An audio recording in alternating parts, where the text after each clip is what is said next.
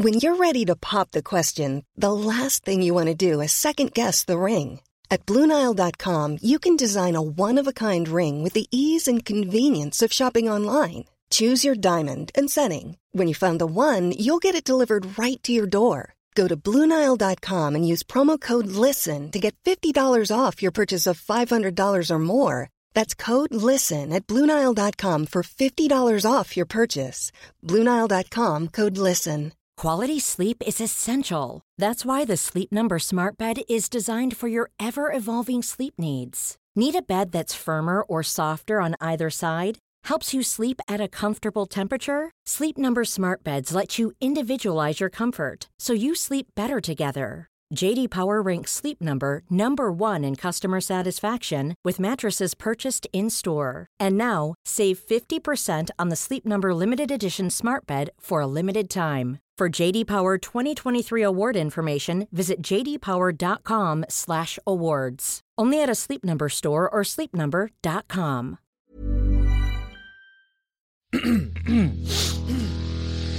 You're listening to the Sans Pants Network. Home of comedy Culture. Adventures. and ghosts. Blow it out your ass. Hey everyone, and welcome to a very special edition of Thumb Cramps, a video game review podcast for everyone whose thumbs are cramping. I'm your host, Joel, and I've left Jackson outside the studio today so I can make room for not one, but two special guests. So please give a warm welcome. That's right, I want you to applaud, even though you're listening to this podcast in public, for Andrew Levins and Ruby Innes. If you're not clapping right now, I'll fucking kill you. And ah. You we're off to, to a red hot start. A reminder that this is a family friendly podcast where we're going to be looking at Ghostwire Tokyo and no other games.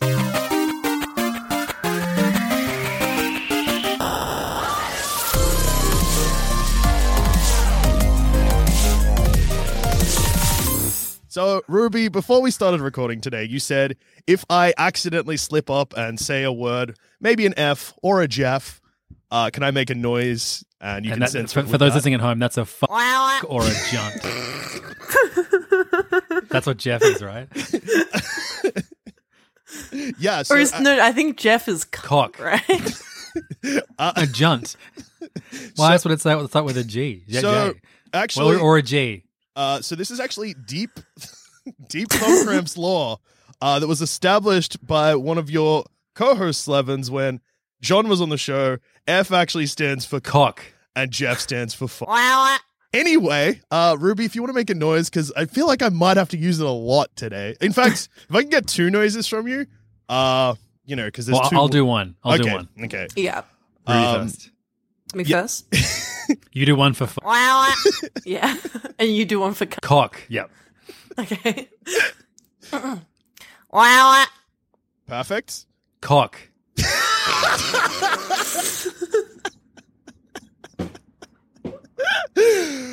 Oh, all um, right. actually, that's misogynistic because uh, cunt Cock. is a word for vagina. Well, I mean, cock is, is, is actually traditionally a word for both.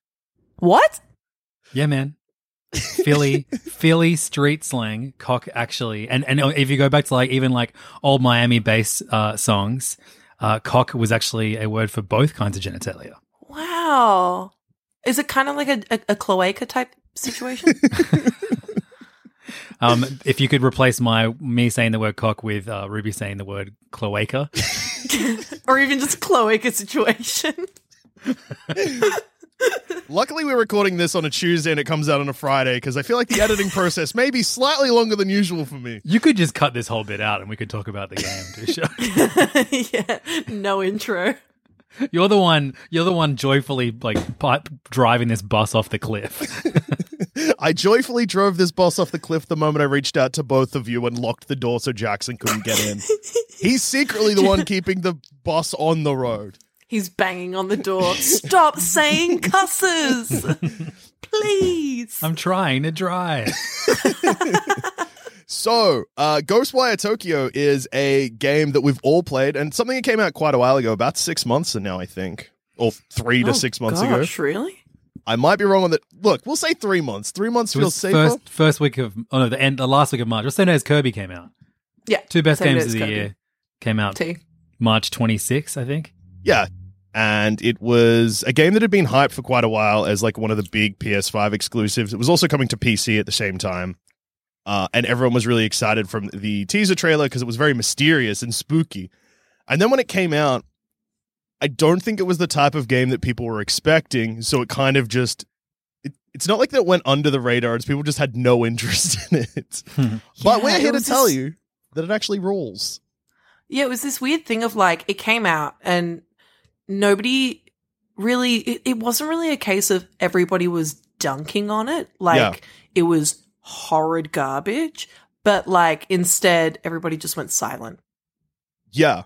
Oh. Except for me. I was going nuts. Hey, man, was going actually, it, it took you like a month to discover this game, Ruby. It did. No, no, no, I knew about it. I knew about it, but uh when it came out, as you know, Kirby came out. And um my my loyalties originally lie with uh my friend who is shaped like a friend, Kirby. Yeah. So I had to start with that. Uh, I remember this game getting announced in 2019 at the Bethesda E3 conference that year. It was like the only thing from that conference. I, like, why did I watch the entire conference? I'll never know. But it was the only thing from that conference that I was like, oh, that looks good. I'll, I'll probably play that. Um, and I think the main reason everyone was like, "Oh wow, this game looks sick," is because um, the presenter was um, Ikumi Nakamura, um, a extremely energetic woman who used to work at uh, what's the is it called Tango GameWorks? Yeah. wh- who were who were owned by Bethesda, and she worked on the Evil Within games, and she was just like so fun and um, I don't know, lovable compared to all the other hosts that came on stage during that con- conference. And then, you know, she cuts to this like crazy Tokyo uh, set game where you're fighting big tall men with umbrellas and stuff.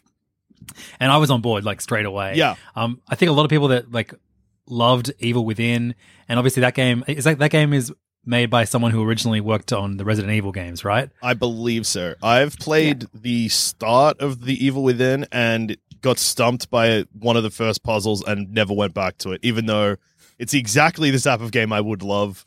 But I had to hide from a man under a bed and I couldn't figure out how to not get killed. And uh, yeah, never went back to it. So I think Ghostwire Tokyo's main like issue, I guess, for most people when it came out was that it wasn't a horror game. First and foremost, it was like more of a exploration, uh, you know, shooter, which is not what mm. anyone was expecting from this studio, I guess. Yeah. I'd say it was even more like rather than a horror, more a thriller. And I think people just aren't really used to like thriller games. Cause like with horror games, it's like this full on, like scary experience. Not all mm. horror, of course, you've got psychological horrors, but like for me personally, it wasn't scary. It was unnerving seeing things slightly out of the ordinary. And I think Seeing all those clothes it. on the ground, man. I looked at every single like clothing on the like like just the, the I think what got me the most was finding a pram. Oh, no. yeah, anytime I found prams and then like women's clothing next to it, I got really upset. yeah, the game has like a horrible melan horrible in a positive way melancholy vibe throughout the whole time. There is like Yeah. there is moments where it does get like kind of horror-y. Like there is jump scares and stuff like this, but there's not many. Um, which I thought worked because in those parts of the game where I was like, "Oh, this is like actually full on scary," and I wasn't expecting it at this point in the game. but there's no moment where you're like, oh, I don't want to go in there because there's going to be a big scary thing in there. Like I kind of, you know, the the extent of, of the enemies you're going to be fighting pretty Yeah. early on in the game, and then just repeats them in different variations for the rest of it. Yeah, Um, yeah. What I was not expecting from this game was for it to be uh, a being in Tokyo simulator. um, God, it's and good. that's that's a place where I've wanted to be for since the pandemic started. Um, was last there in 2019 and uh, was meant to return the next year with, with my whole family, and we had to cancel, um, as I'm sure many people did. And this is like one of the most beautiful walking simulators I've ever seen, and it's set in a city that I know pretty well, and so it was fun just to kind of uh, F and Jeff around in F you. or Jeff around, um, whichever one means fuck. or fuck around.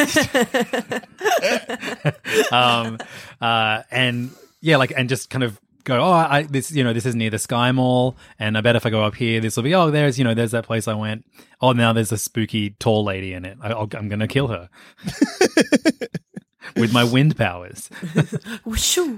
But yeah, I remember when like the, the uh, initial reviews came out, it was lots of podcasts I was listening to just complaining that this game was kind of like the story was not, you know, particularly engaging, but there was just so many things to do in this in in this big city. It was very fetch questy, and um, that immediately just kind of like sort out the inner train fan in me, uh, where I was like, "Oh, weird things to do and tick off in a beautiful city." That sounds good to me. So it's kind of like it's weird that it's this very very extremely Japanese experience in Yeah. that yeah, it's set in Tokyo. All the ghosts in it are like based on like traditional Japanese yokai and like folk stories. Then they have like weird kind of more modern uh Japanese ghost stories that feel akin to like a Junji Ito kind of short story. Yeah. Um, I the you know the default language setting is Japanese, but then the game itself, I feel like, is their take on like an Ubisoft kind of game. Yeah, it feels. It, it, it does feel like kind of like they've just taken like the Far Cry design and like laid it over Tokyo. But I found this significantly less annoying than one of those games. Like, Yeah, I, I I allow myself Yeah. to play one annoying open world game a year, and this was definitely that. I Yeah. played the hell out of this game and loved it. yeah, we'll and the get. thing, like the the thing with the criticism of the story, which I see a lot, is like I don't know. Me personally, I loved it. I thought it was Yeah. really well thought out and like not too all over the place. Like there there are so many games I've played where like the story is everywhere and branches off into so many different places, but then only resolves a few sub storylines, but everything makes sense in a very simple way, uh, while also being engaging. That's how I found it, at least. Yeah, I thought the the story was serviceable for sure, but I guess like when there are out of the top ten reasons that I was playing this game, the story was not in that top ten. Um, but I, you know, I, I very rarely found myself like going skip, skip, skip, skip, skip through it. I liked the the kind of weird little side quests, the stories that they told through like environmental storytelling in the side quests a lot more. I thought the overall, I guess like you know, the save your sister kind of stuff felt a bit rote, but I did love the buddy cop um, story with uh, KK, the ghost who lives within within you. It's yeah, talks you through the controller. Oh man, what a cool thing! The best use of, of the of the DualShock uh, since the piece, PlayStation Five came out. I think this is definitely my favorite um, PlayStation Five exclusive. Um, until it, I think that that it's a timed exclusive until next March, and then I, what I'm predicting will happen is this game will hit, hit Game Pass, and all these people will discover it and be like, "Oh, this game is super slept on." Yeah, because it's it, it is one of those games that's uh for lack of a better word, very Japanese because Yeah. like it has like the typical and like you do see it in like very popular games as well. Like Capcom games do it pretty frequently where Japanese video games in particular always seem to have like weird it's like every single game I've played that's like like a Japanese game studio, I guess.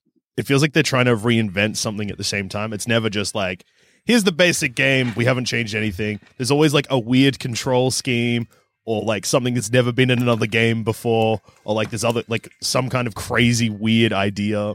And that always makes them super exciting. Like What was the crazy weird idea in this for you? well, I think it was more like I think that the game itself is meant to just be almost like storytelling. Like the fact that people are calling it basically like a walk 'em up is probably accurate because like it definitely feels like the combat was just like put in the game for something to do, not because they were like, hell yeah, this rules. Yeah, no, I, I would totally agree with you. I think, like, for me, what I loved about this game was the exploration.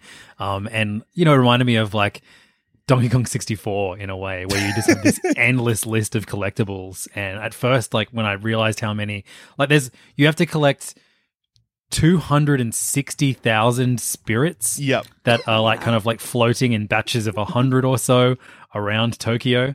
And um, at first I was like, I'm never doing that. And sure enough, I just did it because I just I loved exploring this city.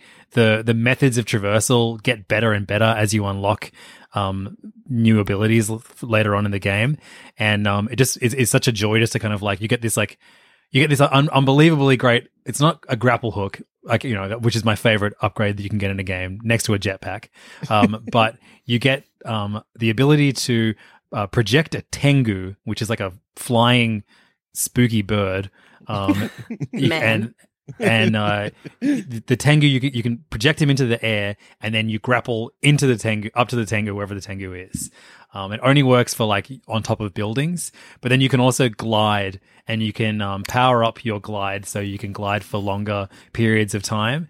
And like just seeing all these big groups of spirits on top of all these rooftops, you can use like there's like a you know um, Arkham Arkham Knight. What was what's the first Arkham Asylum uh, detective mode where you can it's always, it's called, it's called like spirit mode or something like that. Yeah. and you can sense everything around you, and so you could just see like the, the outlines of all these big groups of like the spirits are represented as like these big blue clusters of bodies.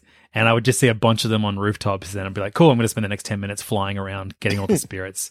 And you end up getting an ability later on, like these beads that you can equip that um it will point you in the direction of the nearest cluster of spirits.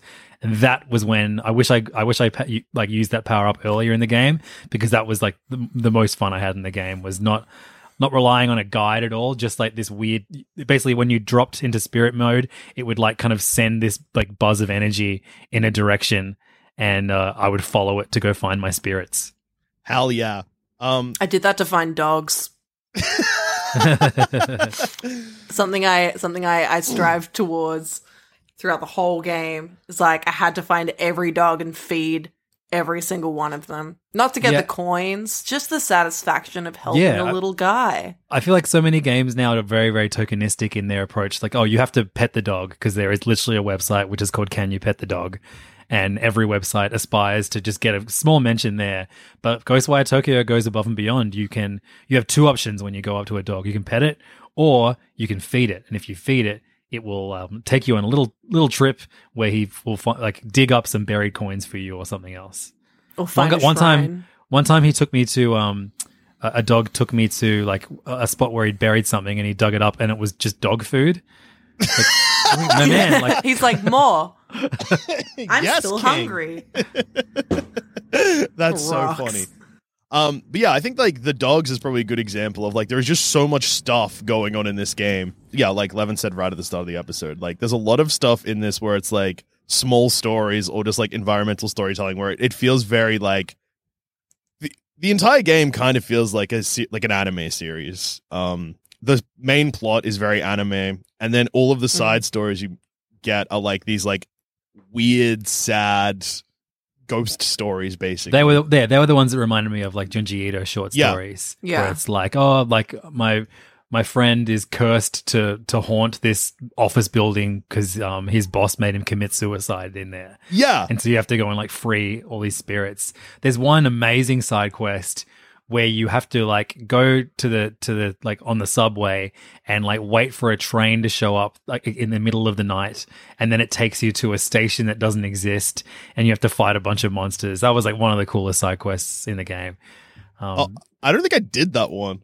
That's I mean the side That quests are was the best thing about the game for me. I did Um, every single one. It was awesome. I really liked the one of the um you go to this uh piano school. Yeah, that was the one I was going to bring up. Yeah, the piano one made me really sad.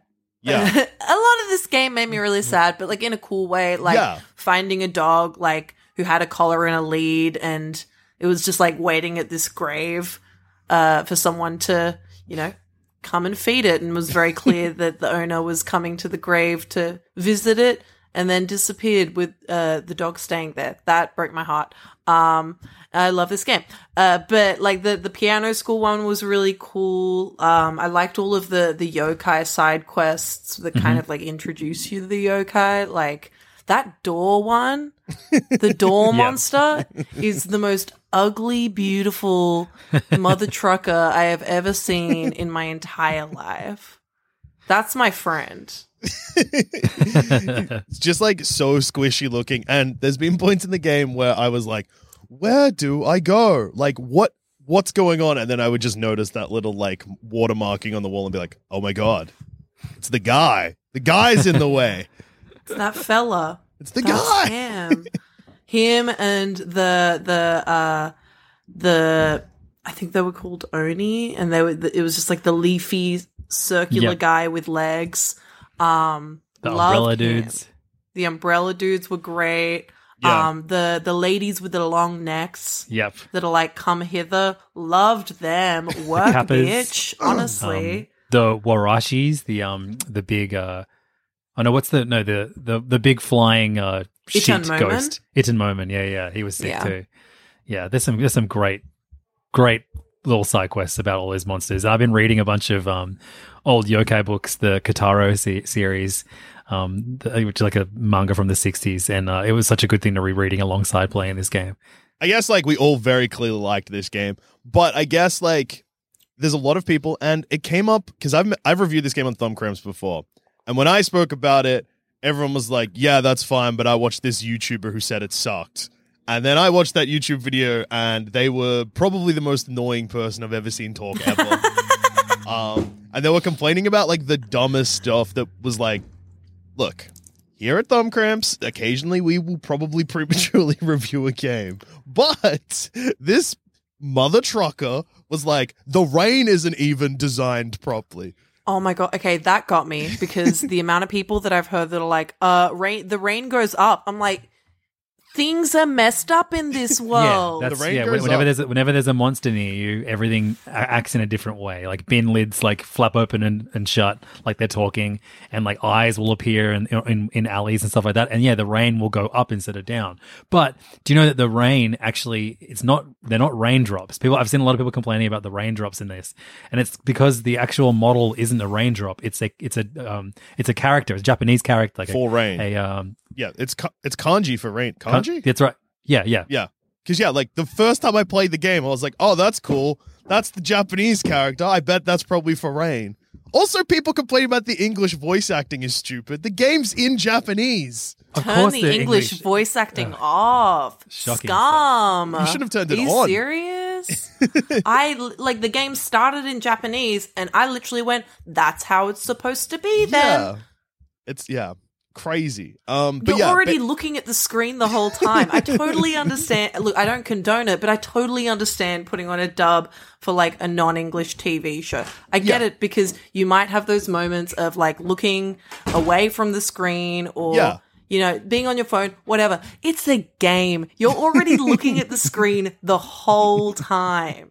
yeah, it's it was just like crazy criticisms. And I guess like now is probably a good time to be talking about it because the game has flown so much like under the radar that it's pretty easy to find for half price now. Yeah, I Like, saw it's I've like thirty bucks, uh, like in, in stores at the moment, like Yeah. physical copies. So it's now is a great time to take a risk on it. But I guess like um I think I hinted at this towards the start of the episode, but I think we all liked different things. We also finished we've all finished the game, but all to very different degrees of uh success, I guess. Cause I rolled credits on the story, got about like 35% of the trophies. Um, didn't do all of the side quests, but did a big chunk of them. Didn't collect all of the spirits. But it was like I've spent like a long time in this. I didn't uninstall it from my PS5. It's still there if I want to go back, and I probably will. Had a good time. Ruby, you finished it more than I did. I got about, I think, uh, 57, 59% of the trophies. Um, I, I, was like taunting Ruby with like, "Hey, you know you can do this if you, you know you get this if you if you get all these things." the second that Levins was like, hey, you know, if you can collect all of the Tanuki, you get a Tanuki suit. And I was like, are you kidding me? And so I had to get all the Tanuki. And that was a bit of a pain, but I did it. And then I wore the Tanuki suit the entire time. And it shows up in the cutscenes, which makes it very, like, not as emotional as it probably should be.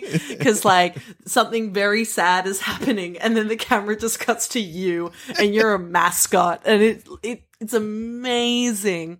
But I got all the Tanuki. I got all the shrines. Um, I got all of KK's investigation notes. Uh, the only thing that I didn't 100%, I think, were the, um, all g- gathering all the yokai and, uh, gathering all the spirits. Yeah. But I must have missed out on some other stuff too because I only just passed. And uh Levin, so Ruby and I like rolled credits. Ruby in particular, it sounds like did like quite a lot. Um, how how'd you go? Um, I uh, I platinumed this. I, I kind of I I played like an hour of this game and I'm like, I'm like I think I'm gonna platinum this. Like I knew pretty quickly that this was a very like very extremely me game. Yeah, Um, there are a few games that I would put in this category. Um, One Piece World Seeker, an open world One Piece game that is universally disliked.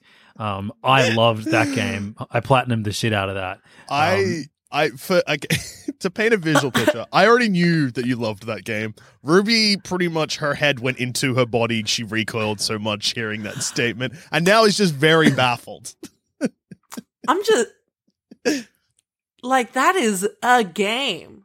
Yeah, well, I, I, it it came out as I was finishing reading all one thousand or nine hundred at that point chapters of the manga. So I, w- I was very very deep in my love Okay. for One Piece at the time, and it just like it's a good game. It got really really shat on, just like Ghostwire Tokyo did, but uh, even harder if you could believe that.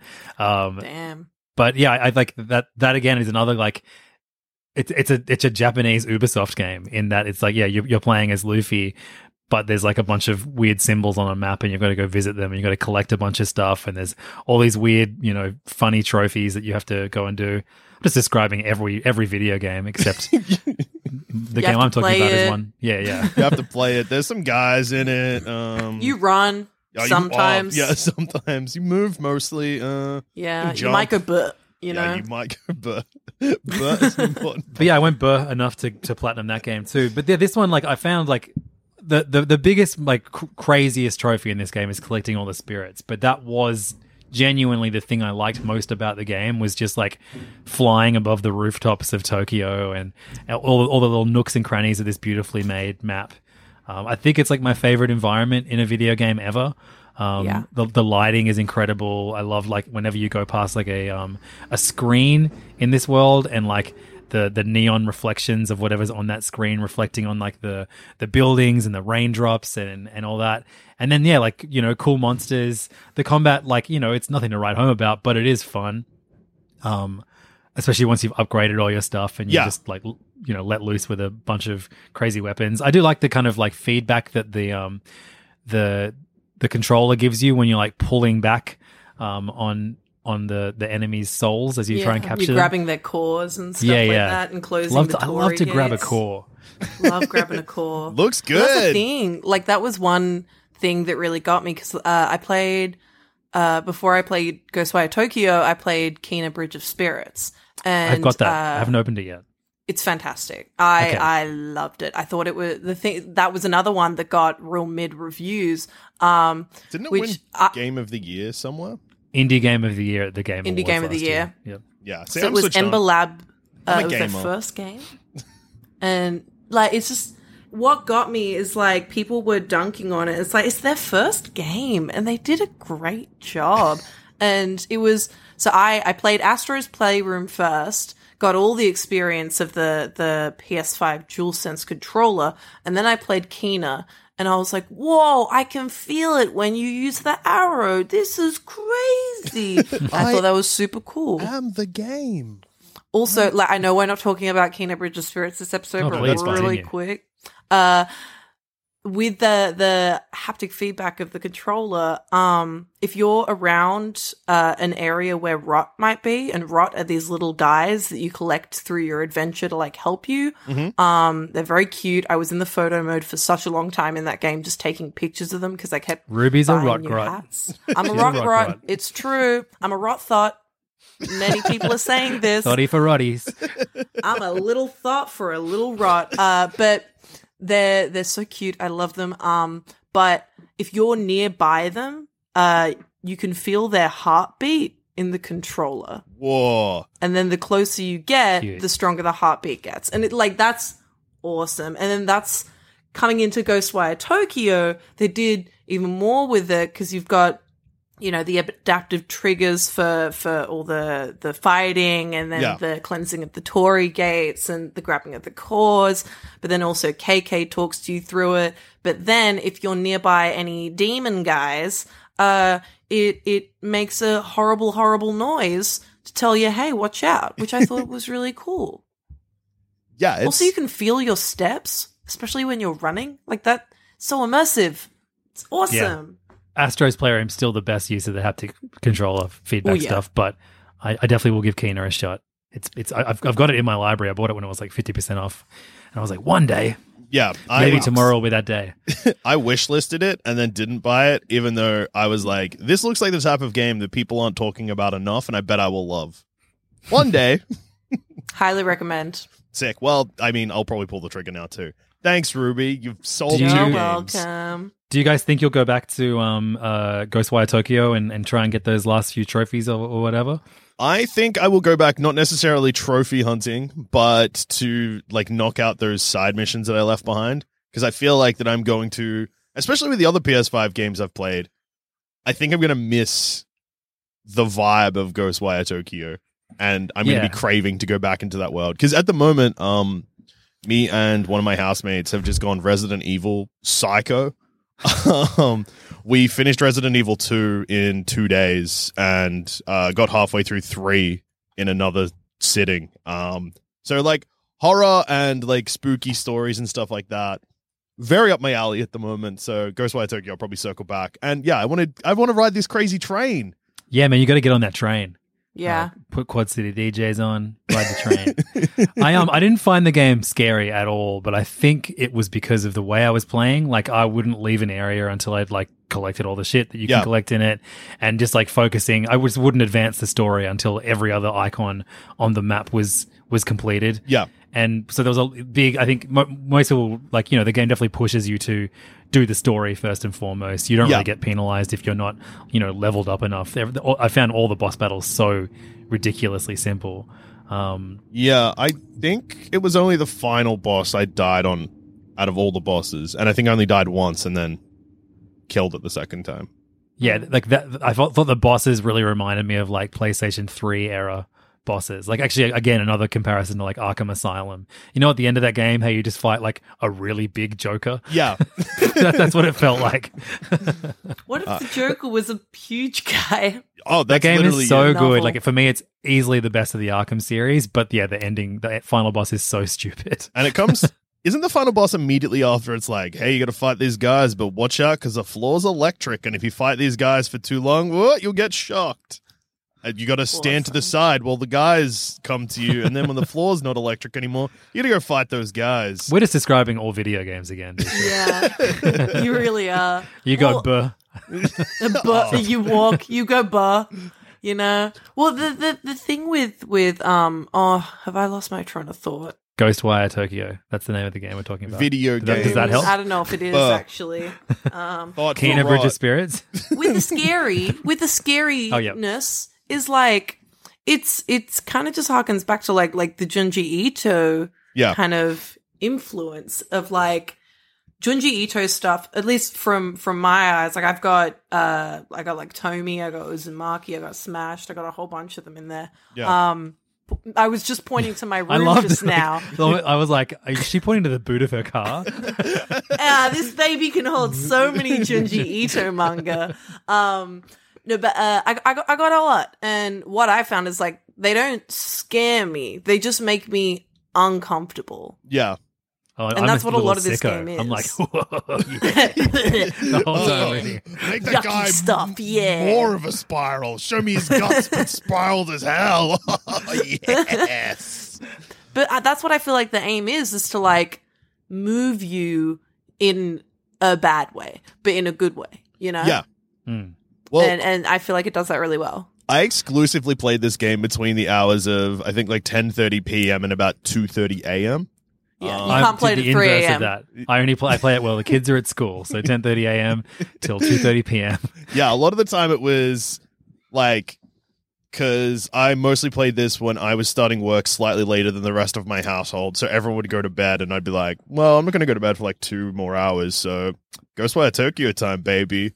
And then I would get sucked in and play it way too long, and then wake up and be like, "Man, I'm really tired from staying up playing to- Ghostwire Tokyo too late. Better not do that again." And do exactly the same thing again that night. It was good stuff. We, we haven't even talked about the cats because the cats. I mean, like the dogs are cool. I think I, I'm, I'm a dog guy Yeah. first and foremost. Or, oh, sorry, first and foremost, true gamer. Next, Yeah, dog you. guy. And then uh, this game surprised me. I prefer, I think I'm a I'm a cat man when it comes to Ghostwire Tokyo. The cats like rule the city. They're the ones that you have to Yeah. like give all your money to. Uh, because they like they either they're the ones running the convenience stores, just like these like floating cats, um, with two tails.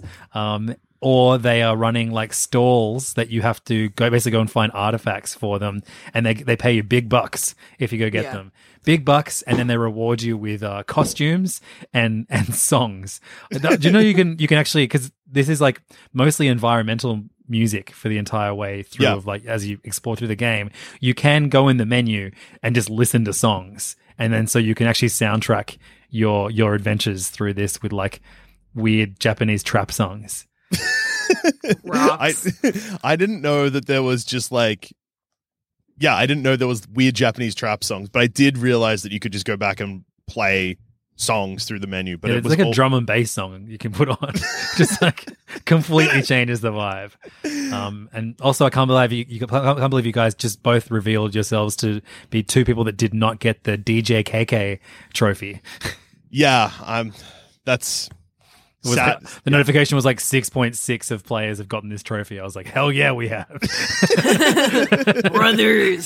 so is that buying every single song? Getting every song in the game. Yeah, that's that's hectic. All there's so many trophies in it. I got one of the more bullshit trophies accidentally. Uh there's one uh where you have to look at the moon for 30 seconds. Yep. and I only did that because I think I literally put down the controller and in what was ended up being a pro gamer move but would have looked like an amateur gamer move. I think I went to go pause it, missed the pause button, but put the controller down and was just looking at the moon when I did it. Went to go grab like a glass of water or something, and then came back and then just heard like because there's like a howling noise when it happens, and then you get the Yeah, that's right, achievement, And I was like, "What just happened?" yeah, I think that the name of that trophy is called like Lonely Akito. so Um, good. Yeah, Well, the, the, so the hardest the- trophy. Oh, You go, Ruby. We, we can talk Really about the hardest quick? trophy later. I just liked that the cats were so bitchy. Like if they weren't selling Oh, you yeah. stuff or asking you to do things, you'd see them on the street and they're like, "Things are better like this. Actually, yeah, Yeah. this rocks." And I love that the, the cats that you buy stuff off, like you, you could hear them like singing, like meowing along to the music playing in their convenience store and stuff. yeah. Cats was sick. Um, That's- they oh, killed it. Also, the cats that are in the open world environment look heaps like the cat that lives in my house. So it was sick to hang out with a cat while looking at a cat that looked like the cat was sitting next to me. That was also two thumbs up for that.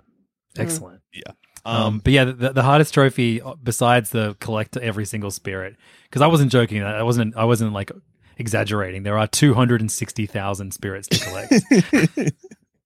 um, but there was another one where you have to um, get a headshot. You have to kill an enemy with a headshot from fifty meters away. which is Um, not yeah, something so I- that would usually happen in the game. that was the only one that I had to do with. Yeah, because you, you you have a bow and arrow, but Yeah. fuck if I used it at all, like I used I- heaps. I Yeah, was right. a stealth guy. but they, you run out of arrows so quick. Yeah, then you level it up. I I, I got up to the, the twenty arrows so quickly because I was just like, I, I like the arrows because I can just go on a rooftop and just snipe. Yeah. What was your least favorite enemy in the game? Uh, I hated the the money man. Oh, I like the money man. No, I hate You- the big fat money man. You bust him open and then coins fall out of him like a Mario boss. Very Yeah, but I, I, I didn't care for coins when I could get that sweet coin from the little funny cats. So when it came to the money man, I was like, I'm not getting anything out of this. I'm just uh, you're you're just following me around in the worst way, and he looks angry, and I don't like that. um there was like a i think it's like a I remember where i fought the enemy but i'm scared i'm misremembering what they looked like. But it's like one of the it, it's a common enemy but it starts popping up right near the end of the game. Um and they're really strong. And i didn't like them not because of their design but because multiple times i was like please please just die i need to move on and i'm trying to fight three of you at the same time the big, like, big angry tall women.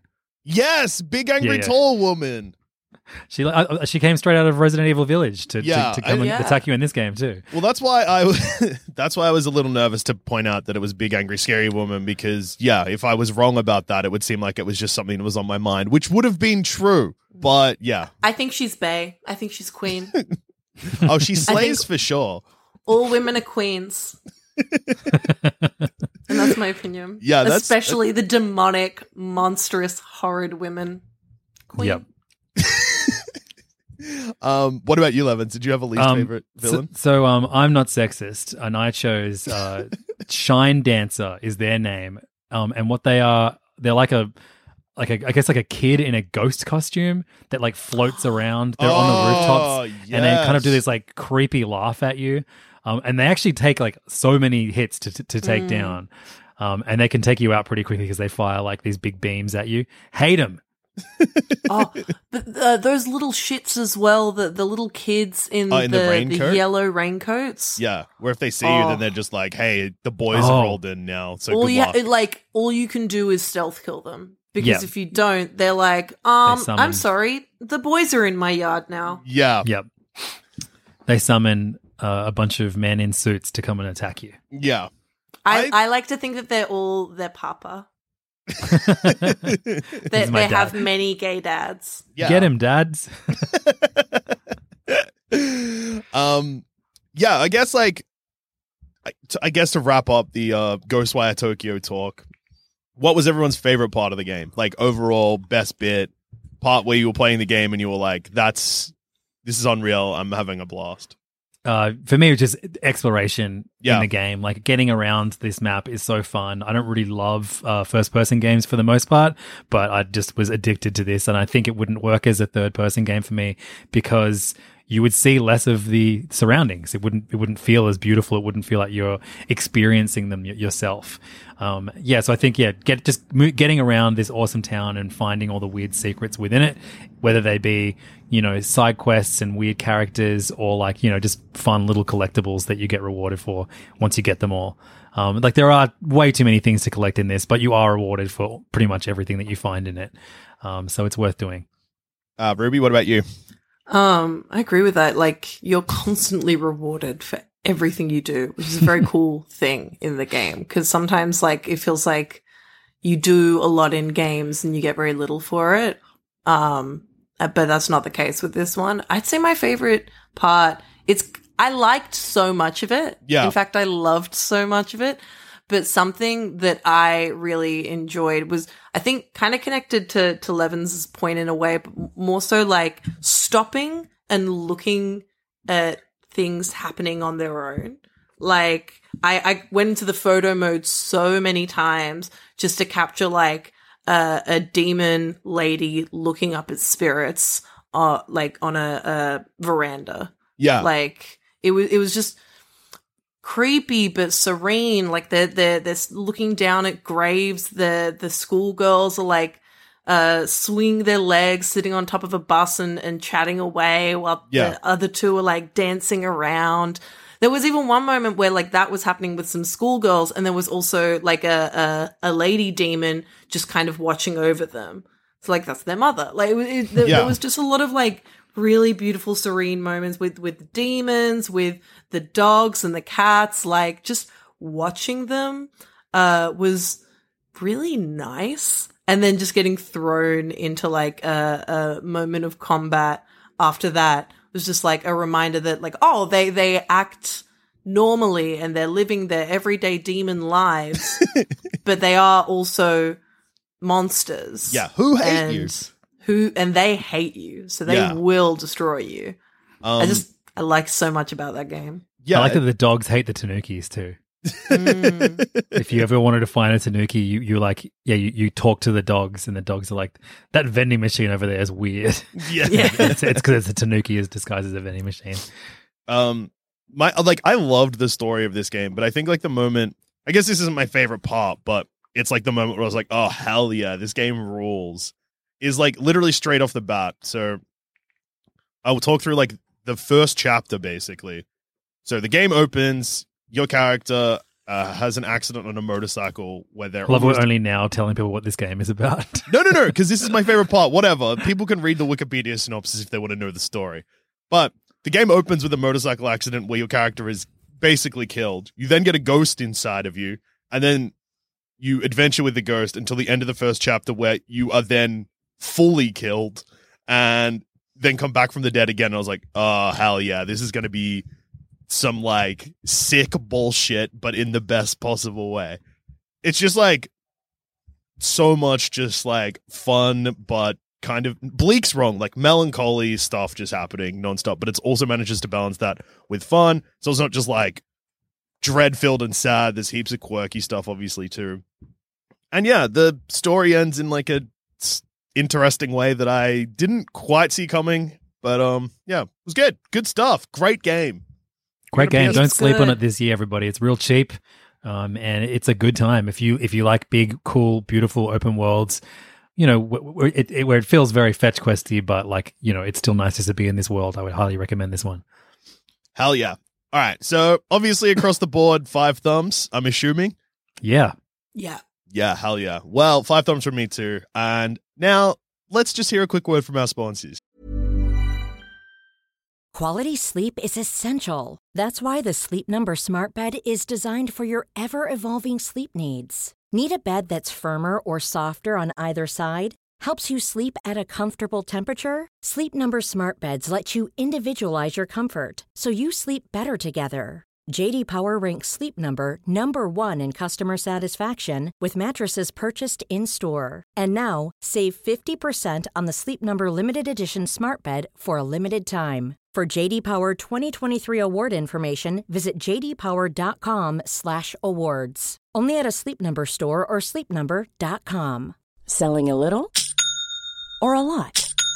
Shopify helps you do your thing however you cha-ching. Shopify is the global commerce platform that helps you sell at every stage of your business. From the launch your online shop stage to the first real life store stage, all the way to the did we just hit a million orders stage. Shopify is there to help you grow. Shopify helps you turn browsers into buyers with the internet's best converting checkout. 36% better on average compared to other leading commerce platforms because businesses that grow grow with Shopify. Get a $1 per month trial period at shopify.com/work. slash work. shopify.com/work. slash work. Ready to pop the question? The jewelers at BlueNile.com have got sparkle down to a science with beautiful lab grown diamonds worthy of your most brilliant moments. Their lab grown diamonds are independently graded and guaranteed identical to natural diamonds, and they're ready to ship to your door. Go to BlueNile.com and use promo code LISTEN to get $50 off your purchase of $500 or more. That's code LISTEN at BlueNile.com for $50 off. BlueNile.com code LISTEN. Thank you, sponsors. Now, you've both been guests on Thumbcramps before, so this is obviously the point where we'd read out the emails.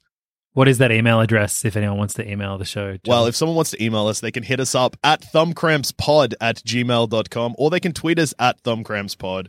And don't forget, if you are emailing them, uh, you must refer to them. uh, You must say, "Hello, boys. You are my boyfriends," and then continue on with uh, your question. It would be so good if, um, you know, douche, you spend all this time trying to convince us not to swear, but then the email address for the show is like the thumb cramps at gmail.com. Yeah. I want to fuck the thumb cramp boys at gmail.com. That's the new show email address. The Thumbcramps boys are my Cock. cunty boyfriends at Hotmail. Well, that's accurate, I guess. Um, I've got an email. Yep. You got an email? Um, Dear Ruby and Dusha, what games have you been playing since you finished Ghostwire Tokyo? Sincerely, Andrew Levins. wow, great email. Thanks for that email. Uh, I have powered P.S. I've been playing. Actually, yeah, I finished that PS, I reckon. Uh, I've been playing uh, Neon White today on my Switch. Oh, hell and yeah.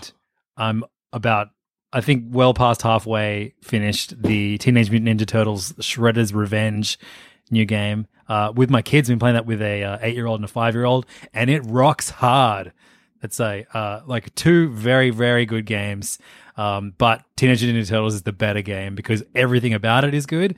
Neon White, incredible gameplay, incredible idea for the way you move around and do all the crate. That's like a first play person uh, shooter where you like use cards. So a card could represent a gun that you can shoot, or you can throw the card away and that makes you jump instead. So you have like these like short little first person puzzle arenas where you've got to make your way through them as quickly as possible using the cards that you find in the level. Very cool, very fun.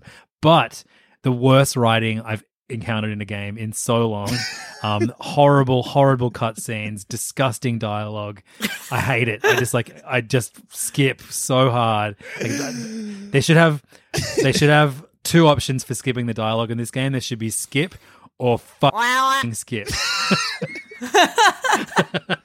I I'm really excited for Neon White. Um, I played the when it was a Steam Next Fest demo. Um, I went hard on it to the point where I installed a bunch of Next Steam Next Fest demos and didn't play any of them because I got sucked into Neon White so bad. Uh, so yeah, to give everyone, I guess, like a taste of what the dialogue's like, it gets a bit dating sim y, but also is you're in he- hell, right? Uh, yeah, you're in you're you're in hell. Yeah. Um, uh, here, here here we go. Here is something that Neon Violet, a girl, says to you, the main character who is a boy. Um, you're so lucky you don't have big boobs, Neon White. They get it the worst. So, like, so true. She's right though. That is something you say to, to me every time I women see you. are queens, and they are always right, and everything they say is valid and beautiful. Um, I can't wait. That has actually sold me on it more, to be honest. And uh, because I'm an ally, I'm going to enjoy it hugely. I have been playing, like I said before. PPS, can Ruby tell me what she's been playing first? This email Because women are queens. Oh my god, thank you, King. Women should be talking. That's what I've always been saying. Women should talk, and talk I will. Um, sorry to interrupt you, uh, Mr. Dusha, but I have to say my piece now as a woman. Um, I uh, have been blasting through Ratchet and Clank Rift Apart because after I finished Ghostwire Tokyo, uh, I had no idea what to play next. So I started Genshin Impact and then I thought, this is a bad idea. it looks fantastic on the PlayStation 5. It looks so good, but I didn't want to get suckered into anything and I wanted to play a game that I know I could eventually finish yeah. uh because that, that that's the toll of of working in games journalism it's like playing something ongoing gets really difficult. So like playing a game i know i can finish uh is preferable to me. And so i picked up ratchet and clank because you know got nominated for a bunch of awards. It really looked fantastic. I'd never played a ratchet and clank game before. That game is so good. Like Super fun. I platinumed that one too. I, I Real love gamer it. alert. I'm trying to like like it's another game of like oh I'm actually going to try and get as much as I can. It's so good. It's just the the seamless transition between like gameplay and cutscene and everything still looks good and it just all the characters are lovable and funny and silly and and it's just so much fun. The the the dual sense controls on that are insane because Excellent, every yeah. gun is different. It's just it's so good, so the, good. the loop of um, getting a new gun and then use like forcing yourself to use it as much as possible because you level it up the more Yeah. enemies you kill with it that's like one of my favorite loops in in video games it's always my Yeah. favorite thing of, about the ratchet and clank games It rocks. So I've been playing that. Uh, I'm close to the end, kind of, probably not. Um, but today, uh, the the good folks over at Power Up gave me a preview code for uh, Cult of the Lamb, which Oh, doesn't sick. have an embargo, so I can't talk about it. Um, and uh, so I'm playing that. It it rocks. I, I feel like I, I I every time I talk about a game, I'm like, it's really good, but that's because I only play games that I like. Yeah, Uh, smart. So uh, I'm always satisfied. And Cult of the Lamb is absolutely sick. It's made by a Massive Monster, and it's it's so much fun. I loved their last game where you it was like you played like a you like had a giraffe in your backpack yeah, hell- yeah. what was that game called again Oh, it's you keep it's- talking about Call of the Lamb I'll figure it out yeah, Cult of the Lamb, heaps of fun. Dungeon crawler slash uh management sim. Like it's just the the visuals are so cute, but also so creepy, and it's heaps heaps it's heaps good. It feels like uh there's a lot to do, but it doesn't feel overwhelming. Yeah. the Um, Adventure Pals The Adventure Pals. Great Yeah, name. God, Love it. Yeah, they're they're they got good stuff, and Cult of the Lamb's one that I've been waiting for for a very long time, and been like, you know, keeping one eye open and and watching uh, for for a release date. And then it got a release date. Next minute, it's got a demo. Next minute, I got a preview. I am loving it. My cult is called Best Friends, um, which is normal and good. Yeah, that's good for a cult. So far, uh, so that that when you get someone in your cult, uh, you can change their design and their color and their name. Um, so I, uh, Sonic is in my cult. Sonic the Hedgehog is a part of my cult. Is a big fan. I have a cow that I called Moo Earns. Oh yeah, Um, good. There's a bunny that I called Roger because it kind of looked like Roger Rabbit.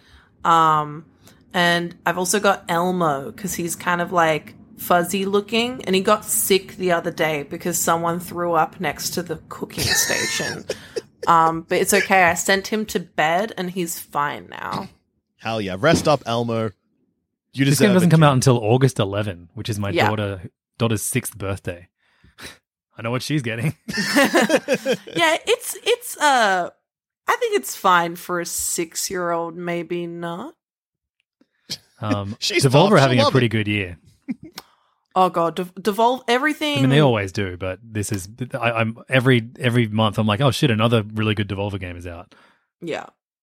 Trek Oh, to the- Yomi, they published that this year, and that's another game that I think is going to be very overlooked because Mm. a few people with a YouTube account it didn't click with, and then everyone just took their their time with the game as as fact. Yeah, Death's everyone should Door take. last year was one of the best games of That's my last Oh. favorite year. game of last year for sure. Like, Um, killing everyone should take Thumbcramps' opinions instead of whatever YouTuber, you, whatever YouTuber of choice you've got. Don't worry about it. Thumbcramps, we got you. yep, also the Um, plucky squire looks amazing. yeah, that that, that looks so fantastic. That's another Devolver one, isn't it? Yeah, yeah, Damn. Australian made as well. yeah, it's Queensland based, isn't it? Yeah, Yeah, and I think that comes out at the start of next year. yeah. January the the third is my son's birthday. Maybe we'll come out then. Devolver games for my kids Yeah. because I don't have to pay for them. Thanks, Power Up PR. And uh, thank you again, Levins, for the email. Uh, the games I have been playing, I've been playing a mixed bag of very uninteresting games to talk about. Resident Evil 2, Resident Evil 3, both of the remakes. I'm so excited for the remake of 4 because 4 was the one that, like, I had the GameCube version of 1, but it didn't really click with me, probably because I was a teenager and an idiot. Uh, but then 4 dropped. And I remember getting that, and it like blew my mind. I couldn't believe video games were allowed to do what they were doing. It's like you can't cut off the main character's head with a chainsaw. What? GameCube Mario's on this. It was yeah, it was the most hectic thing I'd ever seen. Um, so yeah, I bought that game twice and I've never played it. I should I, I know I, I should play it just so I can play it again next year.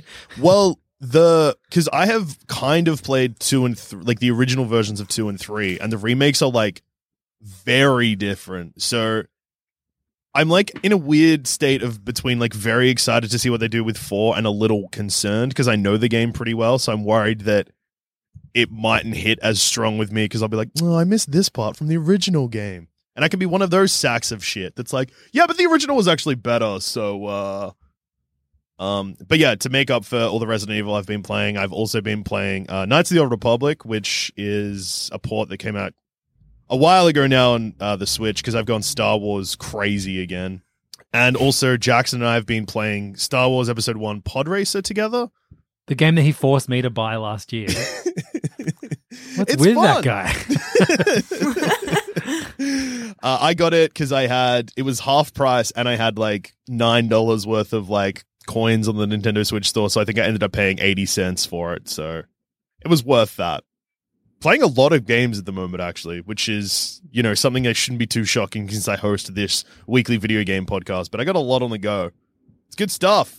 hmm Play 17 games at once. That's the way it should be done. Yes, and also I know that these have been heavily recommended so often, but the Resident Evil 2 and 3 remakes are really cheap on the PlayStation Store now, and they're really satisfying as both a puzzle game, but also just like a like third person adventure horror game. Like they rule, and people keep talking about how much they rule, but I'm here to say everyone's right. They're sick games.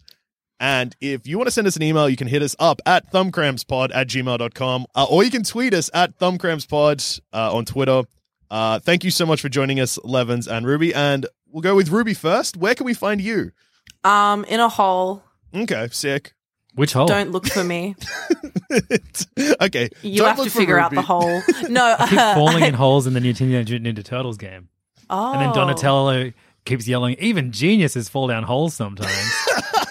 Which was That's weird the first time it happened, and now it's like 80 times he said it, and it's just like, okay. It's like true. God, that's a good point. Even geniuses do do do fall. It's like, do it's not really do- sometimes anymore, Donatello. This is a serious problem. Yeah, you keep doing it. Uh, I don't think you're a genius every anymore. hole. Every hole. um, you can find me uh, at the place that I work on Kotaku Australia, writing all sorts of mysteries. I liked your article about um, your favorite Steam Next Fest demos. Thank you. I had a lot of fun ones. with them. Uh, My Roots of- favorite articles you write are the ones that come with a, a little illustration that you've done Oh, I love to As- draw. as a treat. Uh, I I get to draw as a treat, and so I do it as much as I possibly can because I love. Shout out your, your art account. Oh, my art account, which is like dead, but also Hmm. not. I, I post a comic every now and then, um, when I can think of something funny. Uh, okay, you can find me on Kotaku Australia. You can find me on Twitter at Rubyinus. You can find me on Instagram at Rubyinus, and there's a dot somewhere. Figure it out. um, and then on Instagram at Comics by Ruby, where I post a comic whenever I feel like it. And she's going to make a comic about this episode. Yeah. Wow. Can't wait to see it. And Levins, it's a where can we find you? Uh, everywhere at Levins Online, um, including um, TikTok. I'm a big TikTok guy now. Yeah, It's you're cool. huge on TikTok, is what I'm hearing. I love being a TikTok guy. Every time, I, every day I wake up and see how many, how many um, likes my TikTok's got. Yeah. and that's the serotonin bo- bo- boost that I used to get from video games. Now I don't even need to play them anymore. It's just So TikTok. you've become a TikTok guy. I went viral on Letterboxd last week, so I just keep waking up to notifications of people telling me that the Lightyear movie actually rules, and I'm an idiot because. oh, what people like that movie? I think it's because I called Andy a stupid kid for liking the movie. Um, a comment I woke up to yesterday was just a comment on that review that just said, uh, "How about you stick to edgelord movies, bro?" So yeah, I'll Oh call that. man, I wish Lightyear had any any type of edge to it. yeah, I hate I hated that. Did you see it, Ruby? You go to all the big big premieres now. Uh, Ruby. I got an email inviting me to the premiere, um, and I forgot. Hey Ruby, you're the cleverest one in this podcast because we both saw it and it sucks. Um, Did you pay for yeah, a ticket, Dusha? Uh, I thought it was so good. uh, no, I didn't pay for a ticket, Levins. I actually get free movies for life because I worked at a cinema for 15 years. cool. I do too, but I didn't have to do that. Yeah, yeah. I yeah. It's good. It's good. We're all we're all winners here. And a bonus movie review for everyone. So that's sick. Yeah, This Lightyear Thumb sucks. Cramps- Zero thumbs. Uh, I'd probably go one thumb for Lightyear because there was points where I was like, yeah, I guess this is a movie. It broke my brain too much thinking about like the rules that the premise sets up, and it just yeah, I, I, I it really really hurt my brain. This movie. Go go see the Minions Rise of Gru movie instead. We're all saying that. Everyone Yeah. cannot wait to. I want. I want to see Eminem on the big screen with all the minions. My kids uh, brush their teeth with Minions toothpaste. Whoa.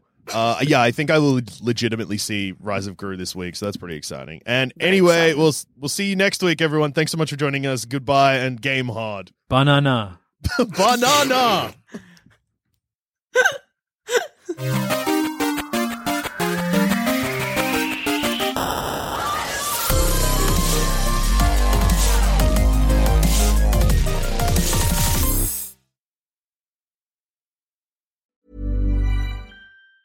Even on a budget, quality is non-negotiable. That's why Quince is the place to score high-end essentials at 50 to 80% less than similar brands. Get your hands on buttery soft cashmere sweaters from just 60 bucks, Italian leather jackets, and so much more. And the best part about Quince, they exclusively partner with factories committed to safe, ethical, and responsible manufacturing. Elevate your style without the elevated price tag with Quince. Go to quince.com slash upgrade for free shipping and 365-day returns. Hi, I'm Daniel, founder of Pretty Litter. Did you know cats tend to hide symptoms of sickness and pain? I learned this the hard way after losing my cat, Gingy. So I created Pretty Litter, a health monitoring litter that helps detect early signs of illness by changing colors, saving you money and potentially your cat's life. Pretty Litter is veterinarian developed, and it's the easiest way to keep tabs on your fur baby's health right at home. Go to prettylitter.com and use code ACAST for 20% off your first order and a free cat toy. Terms and conditions apply. See site for details.